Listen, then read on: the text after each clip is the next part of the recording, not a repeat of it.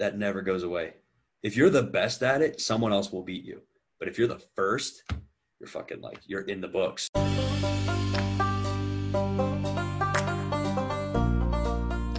You're listening to the Rugged Legacy Podcast, and I'm your host, Jeff Putnam. All right, welcome back to another episode of the Rugged Legacy Podcast. I am joined today in an encore by my first ever guest, Nick Lowary of Ground Shark Coffee. Nick, how you doing, brother? Good man. How are you doing? Doing great. It's good to see you back on here, man. A lot of things back, have man. changed. A lot. Because we talked in what, March? I think. I believe it was January, February when we had the very first episode. oh my God. Yeah, it's been a long time. So you just recently celebrated the two-year anniversary of Ground Shark Coffee. Mm-hmm. uh, fully self-employed two years now. That's awesome. Yeah. Thank you. It's uh crazy to think about, man. It just it feels like it was yesterday that we started it. Yeah, it, it'll it'll be like that. I uh, someone asked me how old my company was, and I said uh, a few months. I I don't, I don't know. You know, it's been around for almost two years. It'll be two. Yeah, you were just a couple of months behind me. Like your two year Yeah. anniversary will be January, right? yeah, but it just doesn't seem like it. Yeah. I just pulled it I just pulled it back up. We it was January 12th was when our other episode went live. So, yeah, a lot has happened. That was when life was really good. Yeah, that was All right, thought. before. ev- that was before everything happened with the coronavirus, the Yeah. lockdowns. I know you and I talked a lot uh, during that because everything kind of went crazy, especially there where you are in Colorado. So, Yeah. we got some shit to talk about. oh yeah, we got some shit to talk about, man. so, since the last time you were on the show, you were just getting caught up in a blizzard. If it was okay, so if it was January, we had just, I think, gone out for the first mountaineering trip because I think we did that in January, but we didn't get caught in the blizzard yet. I think that was in March. Oh, Okay. I know that was in March, so I know we didn't talk about that, but I think we did talk about like how I had just gotten my hands on all the like winter climbing gear, like ice axes, and right. crampons. Yeah, Yeah. yeah, that's what it was. got all the Okay, so like, because I think it was right after the New Year that I did went and bought it all, and then took it out the first time, and then that's what it was. We started. We were we were trying to get to this mountain in the distance, James Peak, but it was covered in a blizzard, and we were like looking at the storm and kind of at the outskirts of it. We were like, let's just turn around. This is going to be kind of hairy. Then two months later, we actually got caught in one. Um, and I've talked about it since. I wrote a blog post about it and all that shit. But like the long, long, long and short of it is, I have like you can kind of see my face is a little bit darker right here. That's frostbite scarring. Um, we had we had gone up this 14er Mount Quandary, um, or Quandary Peak. Got pretty much at the top. We were dealing with 60 mile an hour, 70 mile an hour winds, negative degree wind chill, um, and like 15 feet of visibility and just fucking cold, just cold, miserable. Turned it around, got lost a little bit in the whiteout, um, and that was kind of the first time I experienced like what I would call I wouldn't even call it a near death, um, but it was definitely a situation where it was like my climbing partner and I were like, if we don't keep our heads on straight, we probably won't. We might not go home, you know. Now, how's you know? You said that was the first time that's happened. Yeah. How has I know it's going to happen again because it has happened just- again? Yeah, and it's going to keep happening because now Yep. you're you're elevating what you're doing on the mountains. You just climbed your first multi pitch, Yep. and there's going to be a lot more multi pitch. Uh, eventually, you're going to free solo El Capitan. I'm not gonna do that. Um, but so but what I what I want to want to lead into here is what changed now that you've had that experience. What what has shifted in your perspective of the mountain after that happened? When that was the first time you thought this might be my last trip up a mountain. I might not make a trip down the mountain. right, What right. shifted in your perspective from that point? Because since then it's happened again, and you've started pushing the envelope more. Yeah. So first off, your audio kind of cut out weird. It sounds like you're talking through some water. Okay, sure. that was odd. It's still kind of doing it. I don't know. Um, while you're dealing with that, so let's back to really answer that question. I think we got to talk about a little bit some of the other stuff that went on at the same time. So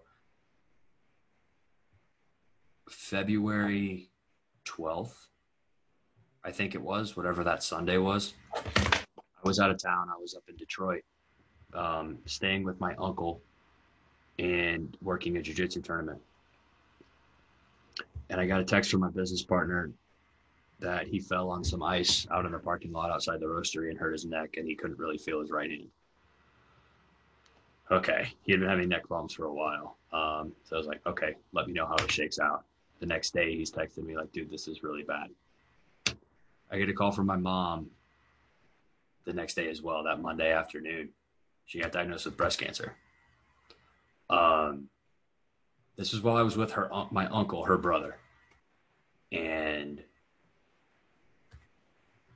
then I flew home Tuesday morning after talking to my uncle about it, and that's that was a really cool conversation. Um, when I told him, because my mom didn't call him to tell him, she told me and was like, "If you want to, you can tell Patrick, her brother." I was like, "Okay, I will." And then when I told him, I was all nervous because I didn't know how he'd take it. Because in my mind, I'm like, "Bro, this is your sister. Like, you're not going to take like I, I just didn't know what to expect and i told him i was like mom just called me she's she got she has breast cancer and he just sat there for a second and looked at me and goes are you okay and it was just like i was so taken aback by that it was such a meaningful moment to me because this whole time i've just been worried about how he's going to take the fact that his sister might not make it and as soon as he heard it he's like worried that I might lose my mom, right? And it was just so cool. Um, well, the next day I flew back home to Denver. Um, Adams texted me about how bad his hand is. My business partner um, texted me about how bad his hand is, and everything else about the pain is. Um, that night, as I'm getting ready for bed, I get a text from him. Hey, I'm heading to the ER. I'll let you know how it shakes out. Um, I was like, okay. I wake up the next morning to a text. Hey, dude, I'm heading into surgery then a call a couple hours later from his mom who took him to the hospital. Uh, and she's like, Adam's out of surgery. He got his whole cervical spine fused. It's like, oh, fuck. He got T- C2 through T1 fused. So he still has full like this, but nothing horizontally, or he didn't have anything horizontally. So he couldn't work for a while. So it was like 48 hours. It was just fucked, right? Um, I think around that same time, I think the week before, the girl I was seeing, her grandma died. Um, and then a week later, I had to evict two of my roommates because they were stealing my other roommate's stuff. And then a week later, I got stuck up on the mountain in that blizzard. Or not stuck, but whatever, dealt with the blizzard. And then three or four days after that, I got into a car accident. And then the biggest sales event of the year for Ground Shark was supposed to be the Arnold Expo. That got canceled. I lost a bunch of money. Yeah, that got canceled due to COVID, right? Yeah, that got canceled. That was like early March, so that happened at the same time. Um, so like late February was really fucking dark. It was like I was okay, but everyone in my life was just getting beaten down. You know? Yeah, Um, and, and you know, in those situations, you you feel kind of helpless because if you're good, but every everything else, well, not not helpless, but you feel like you can't do anything to help because everything else is falling apart. You've got no control over that. Yeah. Um, I wouldn't say helpless though. Like, and that was that was a, a an interesting time because like all that shit went on, and like I really I had this moment, maybe a stretch of moments. I don't even quite remember, but I just remember thinking like someone has to fucking stand up and make things and keep everyone together, right? No one else can do it. Like Adam can't do it because he has a broken neck. Mom can't do it because she has cancer. Like fucking girl's grandma died. Like everyone's upset right now, right? No one's having a good time. I have to fucking keep my head on straight because all these people like are relying on me to some degree, you know? Yeah, And because it was like the girl I was saying, like that was the first time she had ever seen her dad cry. Like her dad's a firefighter. He's like a super like masculine man who's got his shit together, and like she was dealing with seeing the human side of him in a way she had never seen before. So like she was scattered about that, you know. Um, so all this stuff's going on, and like I was just like, okay, like handle it. Like we're gonna be fine. Everyone's gonna be fine. Maybe right? Adam might be paralyzed. Mom might not make it, but like at the end of the day, like I'm gonna be okay, and I'm gonna make sure that all of these people, like all these people, are on the same boat, and I just happen to be fucking captaining this boat right now. Like I'm, I got it. Like I've got to make it work, and so I just kind of when COVID hit, my brother. Oh, that was the other thing that happened when COVID hit. My brother was uh he was still living at his frat house. He's a sophomore. At, he was a sophomore at Mizzou. Um, and he called me one day and he was like, dude, they're shutting down the house. I don't know what to do. I don't want to go back and move home with mom because like with the like I won't be able to do anything because she's got can't I can't expose her. And dad, he's super negative. They don't have a good relationship. He's like, I don't I don't know what to do. I was like, bro, move out to Colorado. Like move in with me. I got you. Um, I have a couch you can sleep on. Maybe if you stick around for the summer, you get an apartment. But like for now, just you got to have a place to stay. Like you can't, you're welcome here so he moved out um, mid March. You know, I think it was actually like the week after. Yeah, it was March 18th. It was a day after St. Patty's Day because I had just gotten in the accident the night before. Um, and or right after whatever. Um, but uh, yeah, he moved out and stayed with me for a while. And so I had all these people in my life that were like dealing with significant life changes at the same time. And so I was just like, we're going to get through this all together. Like I'm making sure everyone's okay. Um, and every time anything happened, I was like, all right, like, come on in. Like, we're in it now. Like, I'm in the shit. I'm like, my mentality had just shifted. And I was just like, I don't care what the fuck's wrong with you. Like, come on board. I got you.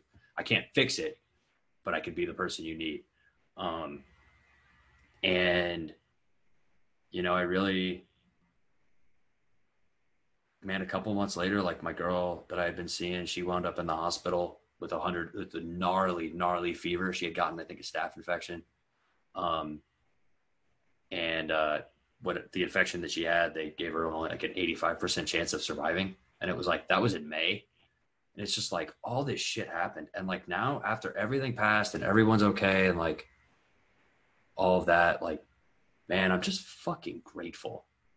Like, I'm just really, really grateful that everyone's still here right? Yeah, man. Um, like it were. It almost seems like that was the biggest mountain. That yeah. ever had to face. Oh, totally, dude. One hundred percent. Like this was all going on during COVID, and like everyone's freaking out about COVID, and I'm like, guys, I don't give a. F-. Like everyone's like, how do you feel about the masks? And I'm like, I don't give a fuck. I have bigger things to deal with. Like if that becomes a pressing, urgent need, I will deal with it. But right now, like I'm just making sure my mom's okay. You know. Um, yeah. And you know, and like Adam's recovering really well. He's got actually more like movement laterally than they expected him to. Um, my mom's only got a couple more weeks of radiation, and then hopefully she'll be cancer free. Um, That's awesome. Yeah, dude. And then the girl I was seeing, we've since kind of ended things, but um, she's better. You know, she's doing really well, and Nathan just moved. My brother, he just moved back to college after spending the summer working for me, and we even, and not only did we like deal with all of these these things, Ground Shark is five times bigger than it was in February by volume. We did in the first half of this month more than double what we did in all of February. That's incredible. You know, you had a lot of shit on your plate mm-hmm. you still sound kind of muted, by the way. Huh, that's odd. We'll go with it. I'm going to blame it on your headphones. Maybe. But, you know, you you had a lot of shit on your plate, man. And then at the end of it, you just said, I'm going to focus on what I can focus on. I can't fix shit, but I can be here for you. You kept your head on straight and you went through that. And a lot of people can't handle that kind of pressure, man. You know, a lot of people, you know, they might be able to take one or two things, and then the third hit, and it's like the straw that broke the camel's back. You know, that's when it all just comes crumbling fucking down. You Yeah. didn't do that, and um, from the kind like an outsider's perspective, uh, looking in, to me, it was more. You didn't crumble because you didn't stop. You just kept moving. You didn't. Yeah. You didn't. You didn't allow your momentum to slow up enough to where you could crumble. You were just kept moving through it. Yeah. Um, I don't know. I mean, maybe most got like most people would have crumbled. I don't like to think that. I mean, you might be right, but like I, I don't know. I try to look at it as like we don't know how big we are until we have to be. You know, like we don't. None of us really know our potential until we're kind of called. And like, there's a couple things I did not as well during that time that I look back on. Um,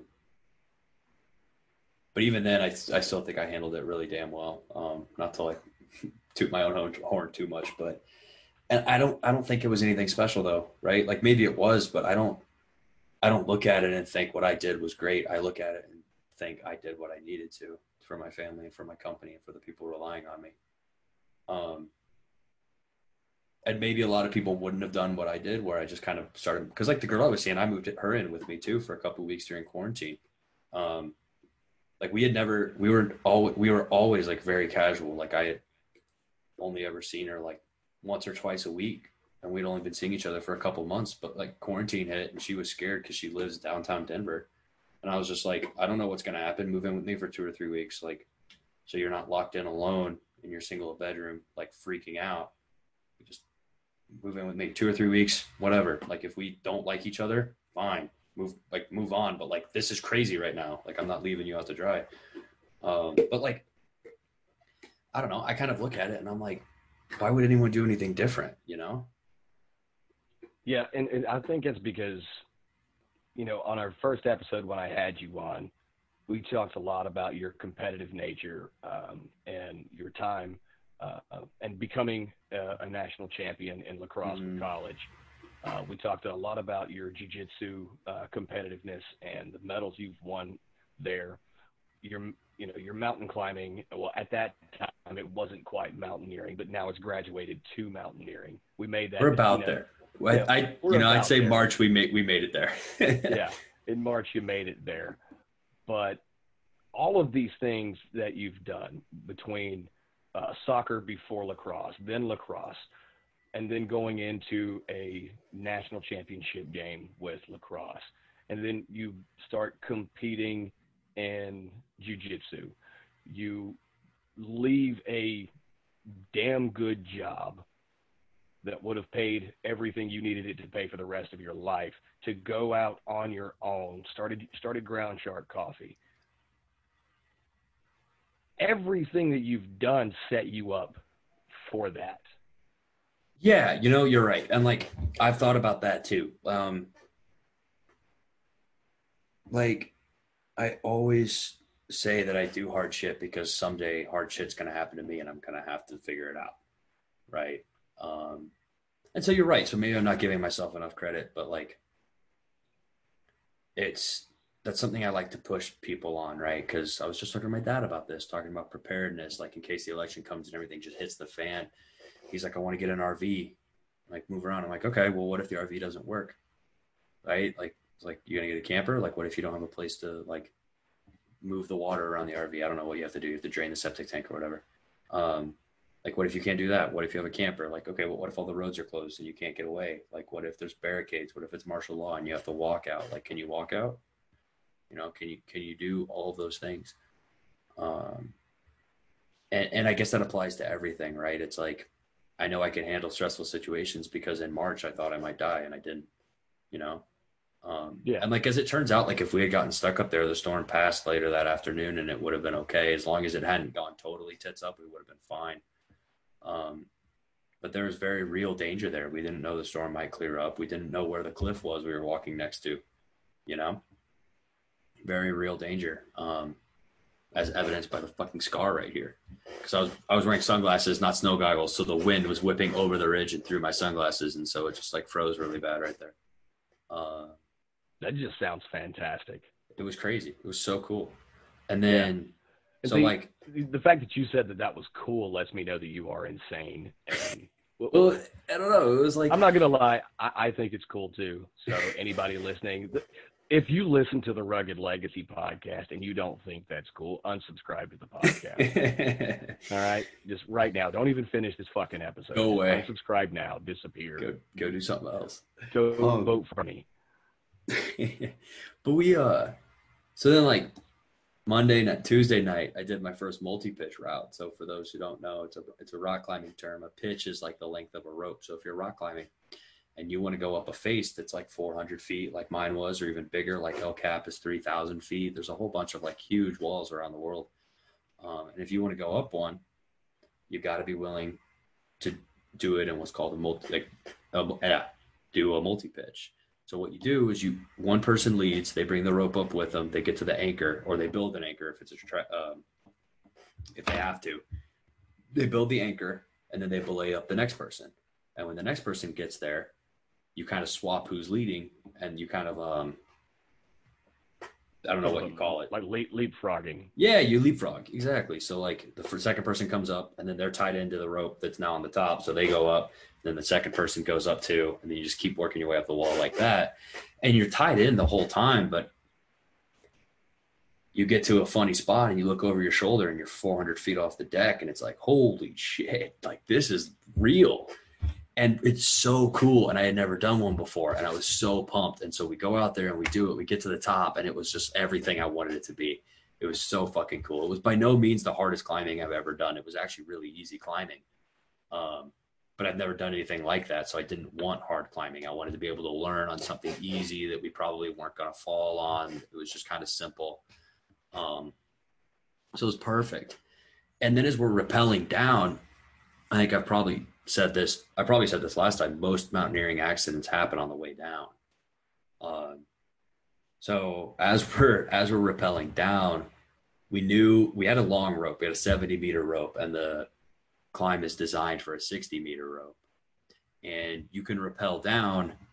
Um, when I say designed, they like put the people put bolts and anchors in the rock as if you were going to climb it with a 60. So that's where the belay stations are. With a 70 meter rope, you could make it in three pitches. We did it in four. Um, at the 60 meter, you have to do it in four. Um, but on the rappel down, we knew that we could do it in three rappels, but we skipped the wrong anchor. Um, so we skipped. We went to the we went from the top anchor to the second anchor to the top. Then we skipped the next anchor down, thinking the 70 meter would get us to the last anchor before the ground. It did not.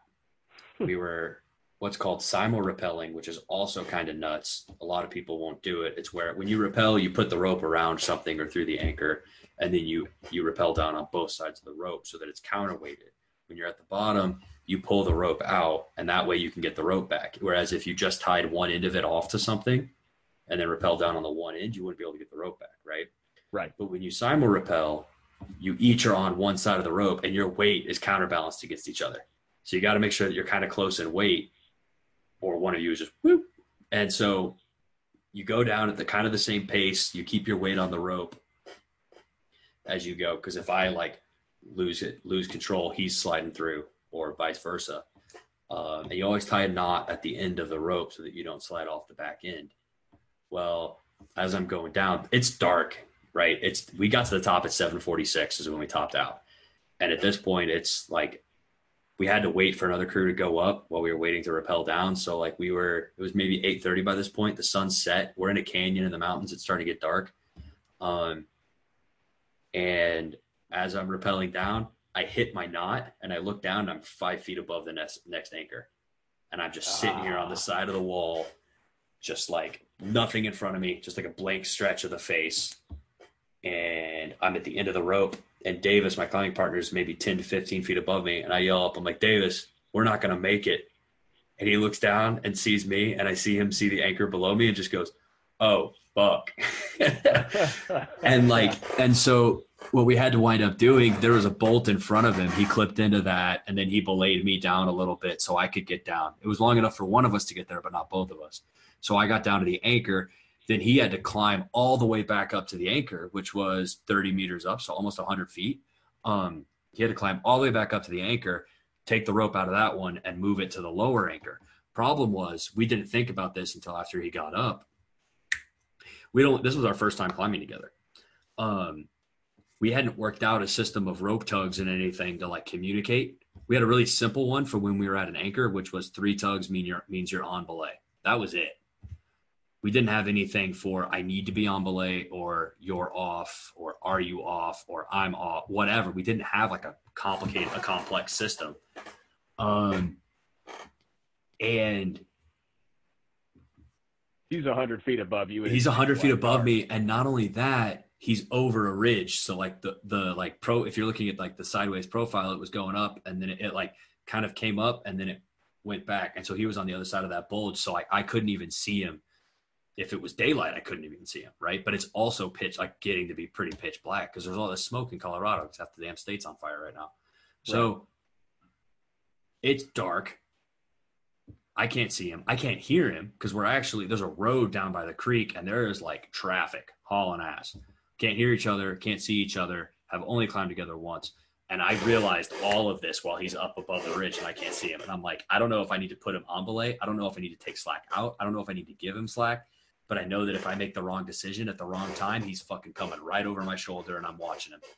Like, so it was like, all right, I know he's good. I know he's climbed this before. I know he gets it. I knew he had a presence of mind because we talked about what we were going to do. We just didn't address this. So I knew he was cool as long as I didn't do anything crazy. So I kept him on belay. I gave him a little bit of slack. He didn't know I kept him on belay because of the slack. He wasn't sure. He was trying to figure it out, and he just.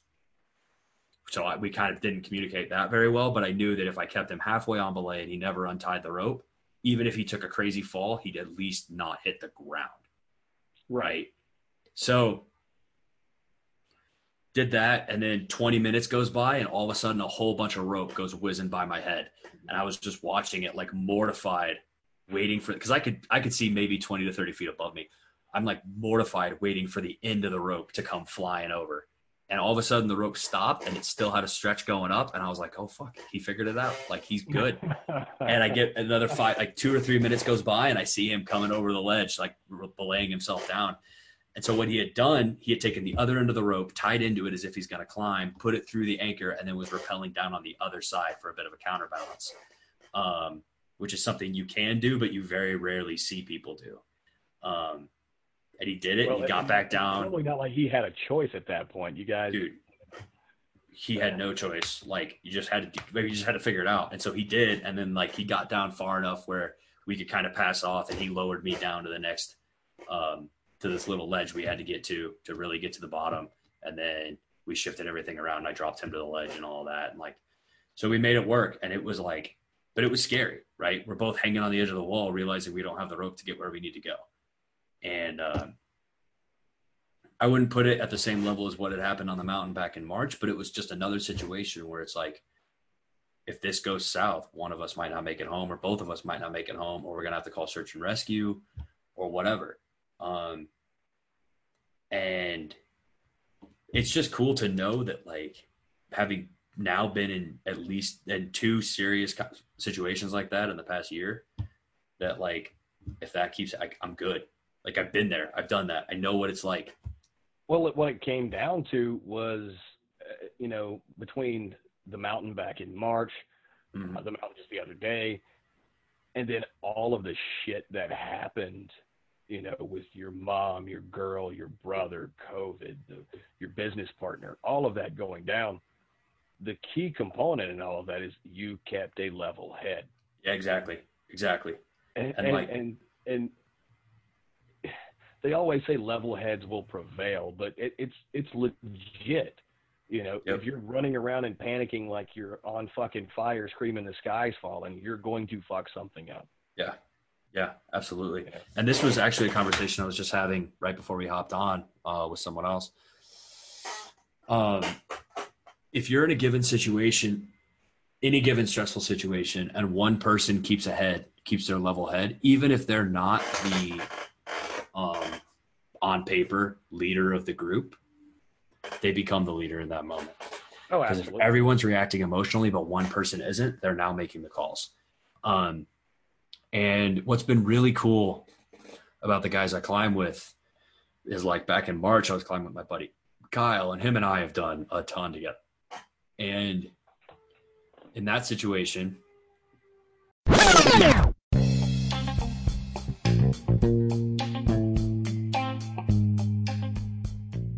Hey, this is Nate from Unlimited Life Concepts, and we teach people how cash flow strategy can be just as powerful as investing. Imagine being able to earn interest off of every dollar that flows through your hands, whether you're spending it or saving it. We offer a lifetime membership to our financial education platform for $77, but right now you can use promo code Rugged Legacy and save 50% off.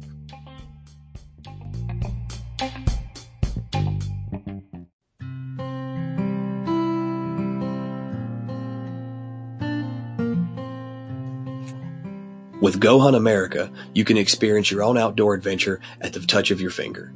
You can find hunting, fishing, and camping spots anywhere in the U.S., put there by private landowners, and you can even list your own. It doesn't matter if it's a large tract of land or a small duck blind. Just go to GoHuntAmerica.com to get started. Coming soon to the Google Play and Apple App Store.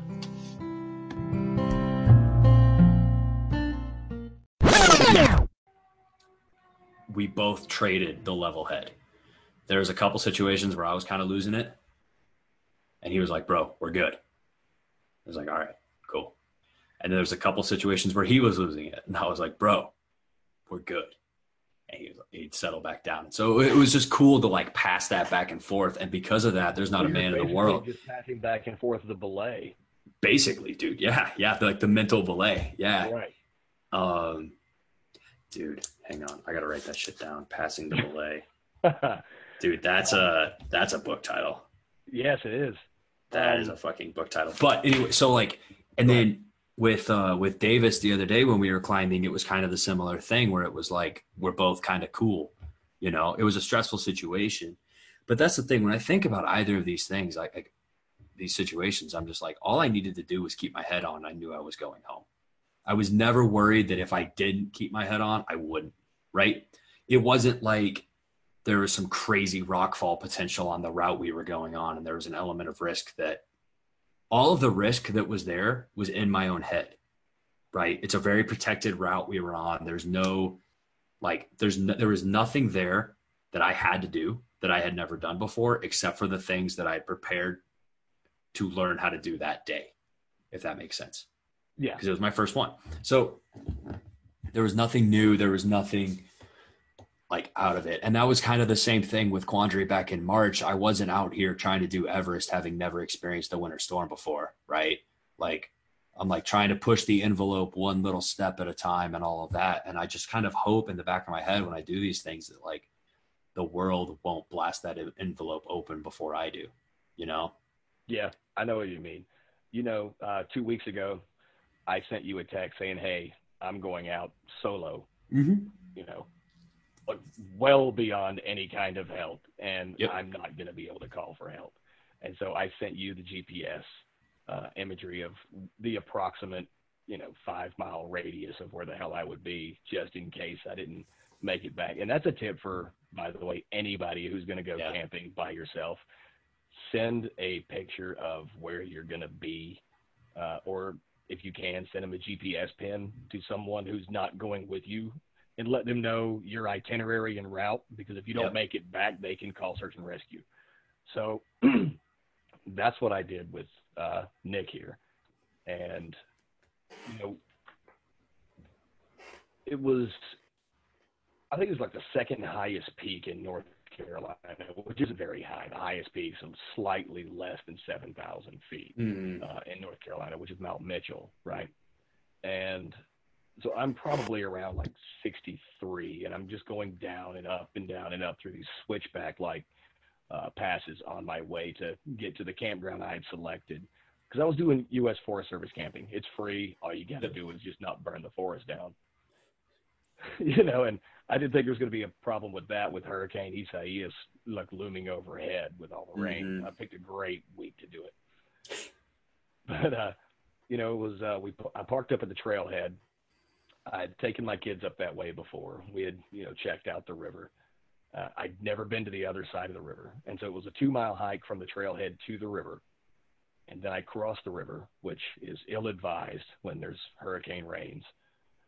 But I crossed the river, and then I had a five mile hike through like completely uncut raw wilderness in the Appalachian Mountains.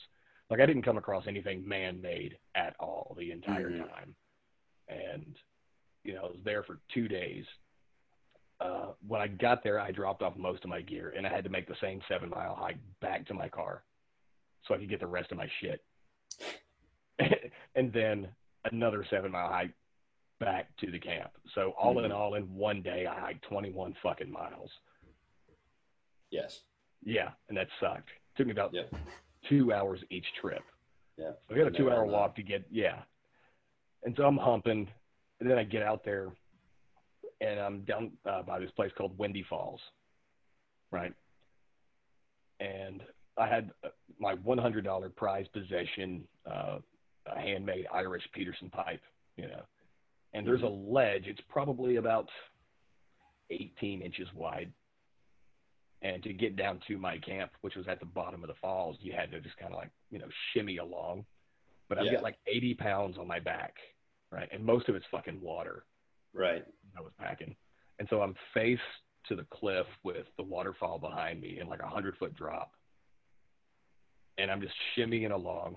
And somewhere on the way back, I fucked up my knee. And so that hurt.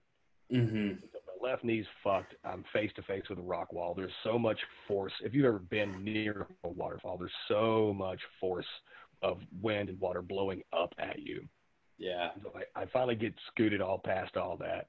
Great time, you know. Never saw another human. Never heard anything man-made uh, out there for you know the two days. But then the morning, that Thursday morning that I was going to leave, I woke up at 5 a.m. freezing. No, it was like 3 a.m. I woke up at 3 a.m. free. I packed out at 5 a.m. I was freezing because the water level had risen and the bottom of my tent was basically just sitting in a puddle. And I thought I was going to be a hard ass. I didn't take a fucking sleeping bag. I slept right there on the fucking plastic Mhm. tent bottom in a flannel shirt. So I woke up freezing to death, pissed off. And I went and I grabbed a bunch of the rocks that I had brought inside and I set them up on top of each other and just built a small fire out of the fire starters that I had brought and just opened up my fucking tent door to try to get some heat in. And the rain stopped, but the thunder and the lightning started getting really bad. So I was like, all right, I Mhm. gotta get the fuck out of here. Yeah. I packed everything up. And by the time I got going, it was a little after five, but it's still pitch black because the sun doesn't come up down there until like nine because the sun never gets over those ridges. Sure. And so you're just down there in these shadows. It's still pitch black, fucking dark. I've got my pack on, my knees busted. I've got to go back up this freaking waterfall. And I didn't bring a headlamp. I had a flashlight.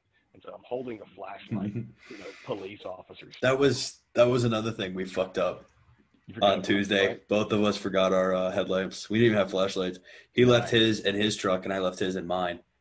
And like he remembered, he left it in his as we were driving in mine to the uh, approach. And he was like, "Oh shit, I forgot my headlamp." I was like, "Oh, that's cool. I got mine in the glove box. We'll just grab it when we leave." And then as we're getting out the rope, it was like, "Oh shit, I left it in the truck a mile away." I was like, "Oh well, all right." but anyway, go on. So I make it up the freaking waterfall, and as I was on my way you know, up, I've got this pipe in my mouth. Foot slipped. I said, "Oh shit!" Pipe came out, disappeared. So that fucker's halfway to the ocean by now. It's not already there. Oh, it's in the ocean. Oh yeah, it's gone. And uh, that was like a pucker moment. You know what I mean? When Yep. I when my foot slipped Yep. and it's pitch black and all I can feel is wind and water. Yep. And I know that if I, I take a half a step back, I'm gonna die. You probably couldn't have driven a needle up my ass with a sledgehammer at that point. All right. It was massive pucker factor. Yeah. And I finally made it up to the top and I got over. And the majority of the seven miles back is uphill, right? Because I'd gone down into this ravine. So, pitch black dark, you can hear the bears, you can hear all just everything. There's bobcats, coyotes, mountain lions, all kind of shit out there. You can hear all that shit, right? On top of the thunder and the lightning and the storm and the rain. Or at least you think you hear it. I know the Right. one quiet night I definitely heard it. But my knee was killing me, swole up probably about the size of a cantaloupe. Never didn't think I was going to make it out, at least not that day. You know, like I might have to just make another camp and wait for the weather to clear. Right. But eventually, I made my way back to the trailhead, and I found the trail by accident because it's pitch black, and I'm holding the flashlight in front of me. My arms are getting tired from lugging all the gear, because I wasn't going to make two trips to go get all my shit this time. Mm-hmm. it's about an hour and a half into my hike, and I find the trail. And I found the trail when I tripped over one of the fucking little blocks that they had put out like railroad ties and just went face down into the freaking mud. That's how I found the trail. And so I knew, I'm like, okay, the river is going to be on my right this time. And I just followed it out that way. Mm-hmm. But there's plenty of times, especially being out by yourself. That's the first time I've ever gone like true solo camping. That you start to your head plays tricks on you, and you have Yeah, to it does. force yourself to calm the hell down. Yeah. I'm out there. Yeah. I'm seven miles away from the nearest human, if there's any more out there. You know, they could have all just said "fuck it" for the trails for the day and gone home, because there's no houses up to that trail. There's no neighborhoods. Yeah. So, I a couple of times I want you know I could have panicked, especially you know on the waterfall, but it it took a conscious and physical effort to calm myself the hell down because I'm solo. If I get hurt, my kids are gonna grow up without me. You know, my wife's fucked. you know, because I no longer have life insurance until it kicks in next month after I became self-employed. So she's definitely fucked. Pissed too. yeah. But you know, in those situations, we have to just nut the fuck up. Absolutely, dude. You know, trying Yeah. to hike up a fucking mountain in hurricane weather, or you getting snow blinded next to a cliff, you know, in a blizzard. You just, You just to- fucking deal with it. yeah, you just deal with it. You have to nut the fuck up and do it. You know, puts all that to shame. It's actually today is 40 years to the day that Reinhold Messner did Mount Everest solo. First time anyone ever did it solo. Oh yeah, nothing I've ever done. Fucking- or dude, he was- He was 36 years old. And he fucking like solo Mount Everest. Like no guides, no expedition, no crazy setups, no advanced camps, nothing else. He just fucking did it solo by himself. And like you were talking about solo camping, like holy fuck, right? And like when I think about and like I don't want to like kind of try to one up everything, but like when I think of like things like that, guys like him who did all this crazy shit and all of that. And then I think about like the stories we share, right? You getting like stuck in the hurricane and me in that storm. And it's just like, whatever. Like we're good, you know? That's not even close. Like we could deal with No. so much more. Cause if he could deal with that, we could deal with that too. I mean, obviously we would need training and stuff that he went through that we haven't yet. But like, if one, if an average fucking dude, maybe not average mentally, but physically, nothing special. Like if you, if some random dude from Austria can do that, like fucking we can too. And so I think about these things and it's like it's just the next step in the process. It's nothing special, right? Yeah, I mean, we're the same species as guys who can deadlift eighteen hundred pounds. Yeah. You know, that's crazy to think about. We're the same species as uh, what's his name, that half Thor guy, the mountain. Yeah, know. it was like what? Just over a thousand pounds? I think it was more than that. I don't know. I know it was a I mean, lot. I know it was. I know it was a lot more than I can, but we're the same fucking species. Right. You know, it just shows that we don't even know the true limits of our potential. Yeah. Yeah. We have no idea. And we just keep finding, and we keep thinking we're at the limit and we're not.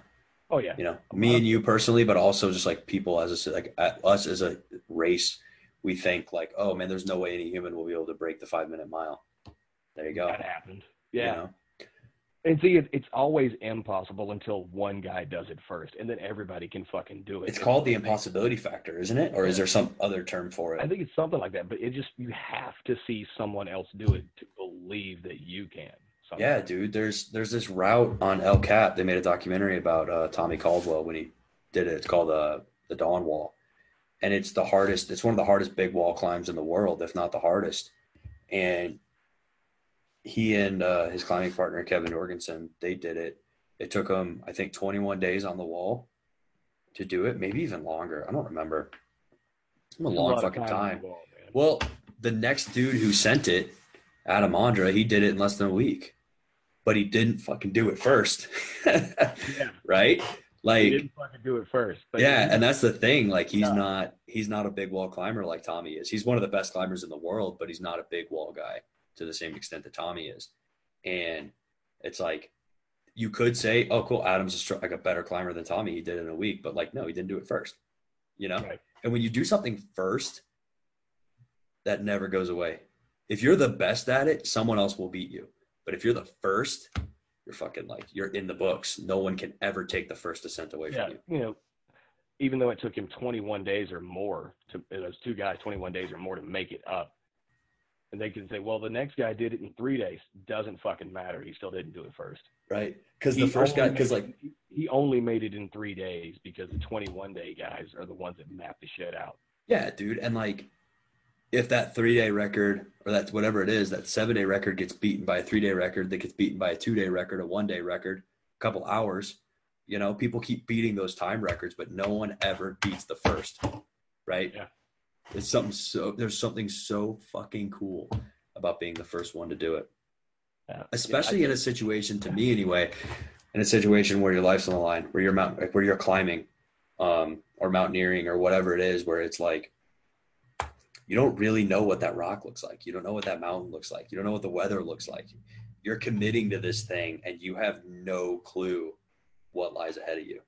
And El Cap had been climbed before, obviously, and like in the valley and all of that.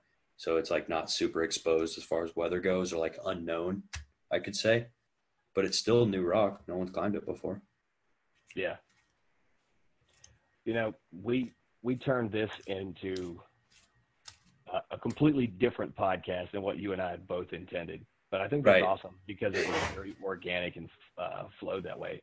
You know, wanted to have you back on because we're celebrating uh, the second anniversary of Ground Shark, and you just got recently got into meat rubbing.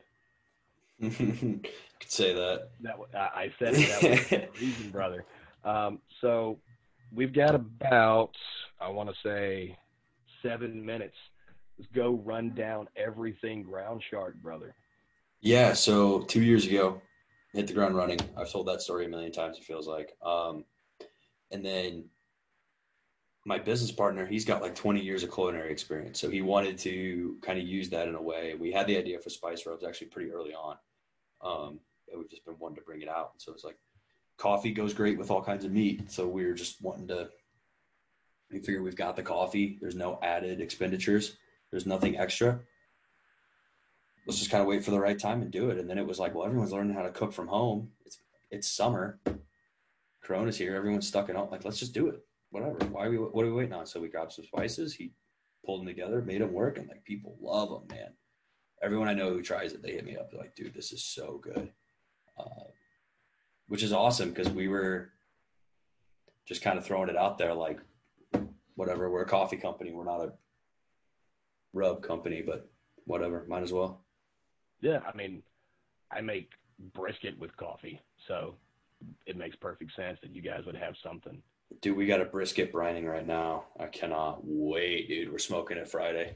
Yeah, you know, when you first uh, told me about uh, you coming out with the meat rub, the first thing that uh, like came into my mind was, you know, you always go to these restaurants and they go, well, you can get this dish and the best wine to pair it with is this, you know, and everything goes with a certain wine, no matter what it is.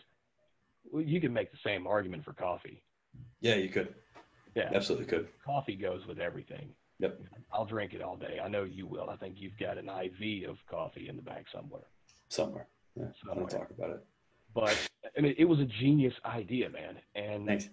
it was cool because I I first met you when you were just a few months into Ground Shark, and that's when Uh-huh. you were still like heavy trying to sell um, uh, the uh, the private branded bags. The black. Yeah, yeah, yeah. Yeah, when you were you, were really heavy into that, and you hadn't you've been worried about new roasts. You were like, we've got these roasts, and we're just trying to sell what the fuck we've got. You were there, you know, and you and I connected uh, when I reached out to you about Rugged Legacy, and it's been so incredibly cool to watch you, who were just a few years older than my oldest son. Right? I Thanks, mean, dude. Look, it's been so fucking cool to watch you grow as a business owner, as an entrepreneur, as a man, as a as a leader of your own company. All right, I, I know you are, you know, you don't like tooting your own horn, but brother, from everything that I've seen, from everything that everybody else has been able to see, you're a fucking leader of Ground Shark. You're the face of it. Thanks.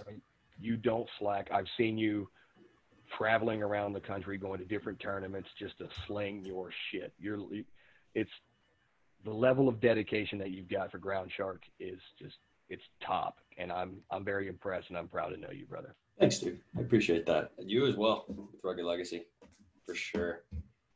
It's been cool, like watching both companies grow. Yeah, and uh, we're a lot different now than we were when you and I both owned the Unemployables. Fuck, dude. We started Man, that- rest in peace. Yeah, too soon. We weren't ready. we weren't ready. We weren't ready for it. You know, that's something though. Like, I love the idea of it. I love the idea of it. I just don't think that me and you and Dan like really had the time and the energy to give it what it between us, deserved. we owned like six companies, and there was Between no the three way. of us, yeah, Yeah, between the three of us, we owned like six or five, five companies, yeah, and trying to get all of us coordinated to where we could all run one together was the terrible idea. yeah. Maybe But- later though. Like, I think that like I Maybe. still like that idea. I still love the idea. What we did with it, I don't like as much, but what we could do with it, I really like. You know. Right. Yeah, really cool. But Mhm. You know, that said, man, it has been awesome uh, having you back on the show. It's been good talking to you. Yeah, we haven't long. talked in a while. We've been busy as shit. Everyone has been, man. Corona's been crazy for everybody, you know? And that's, you know, that kind of gets back to what we were talking about earlier. Like, something I actually wanted to talk about. Um, that saying, like, when the going gets tough, the tough gets going, or the tough Yeah. get going. Like, I've always thought that's like really cliche, but there's a lot of, like, there's a lot of truth to it. And, like, I think there's a lot of people out there that are like me and you, or like, we don't feel comfortable if things are peaceful. Like if things are good. There's, and there's, there's no no way. There's no way we're the only two. no, The no, circles that you and I run in, man, the people Yeah. that we know, they're full of guys just like that. And there's a lot of guys that we don't know who are who are just like that. Yeah, I mean, and like I, going good for me, and I just tried to get a fucking deal with NASCAR. yeah, So exactly, dude, and that's that's my point. Like into the mix, man. there is no like peace doesn't work in my head. You know, I need uh, I need something more than that. But the peace is also the goal, right? That's the north star. You're going towards that peace, but just the only way to get there is through the storm. Yeah, And when I'm on the side of the wall, I mean, when I was on the side of the wall yesterday and everything's going, or Tuesday and everything's crazy, like that's when I'm, the rest of the world fades to black. And I just find peace right there in the chaos. none of that shit matters for a man when he's when he's got a mission. Everything else just goes the hell away. Even if that mission is get the fuck home. Yeah.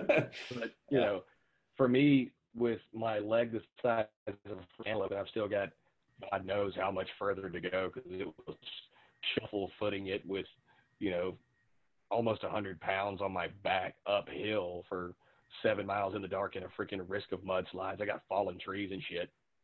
It didn't fucking matter. Just one more step. The next thing I do, just one more step. What's the next one thing I do? Just one one, more. more fucking one step more. until I fell on my face on the trail. Yep. It, it's all that fucking matters. You just, Yep. That's what we do, man. We're men, and you know, that's how we behave, and that's how we're we're expected to behave. You know, Yeah. no one's gonna give a shit if we panic. You know, Right. suck it the fuck up. Right. Well, All right, man. I think suck it the fuck up's a great place to leave the rugged legacy. I think so too. Yeah. So for everybody listening, this has been Nick Lowary and me, Jeff Putnam, aka Nick Lowary's stepfather. And we would we would both like to vehemently express to you, suck it the fuck up. Yeah. We're out. Fucking get through it. It doesn't matter. Thank you for listening to the Rugged Legacy Podcast. I hope you've been enjoying the content on all of the episodes, especially this one here. If you'd like to become a contributor and support this podcast, you can go to anchor.fm slash rugged legacy and click on the support icon.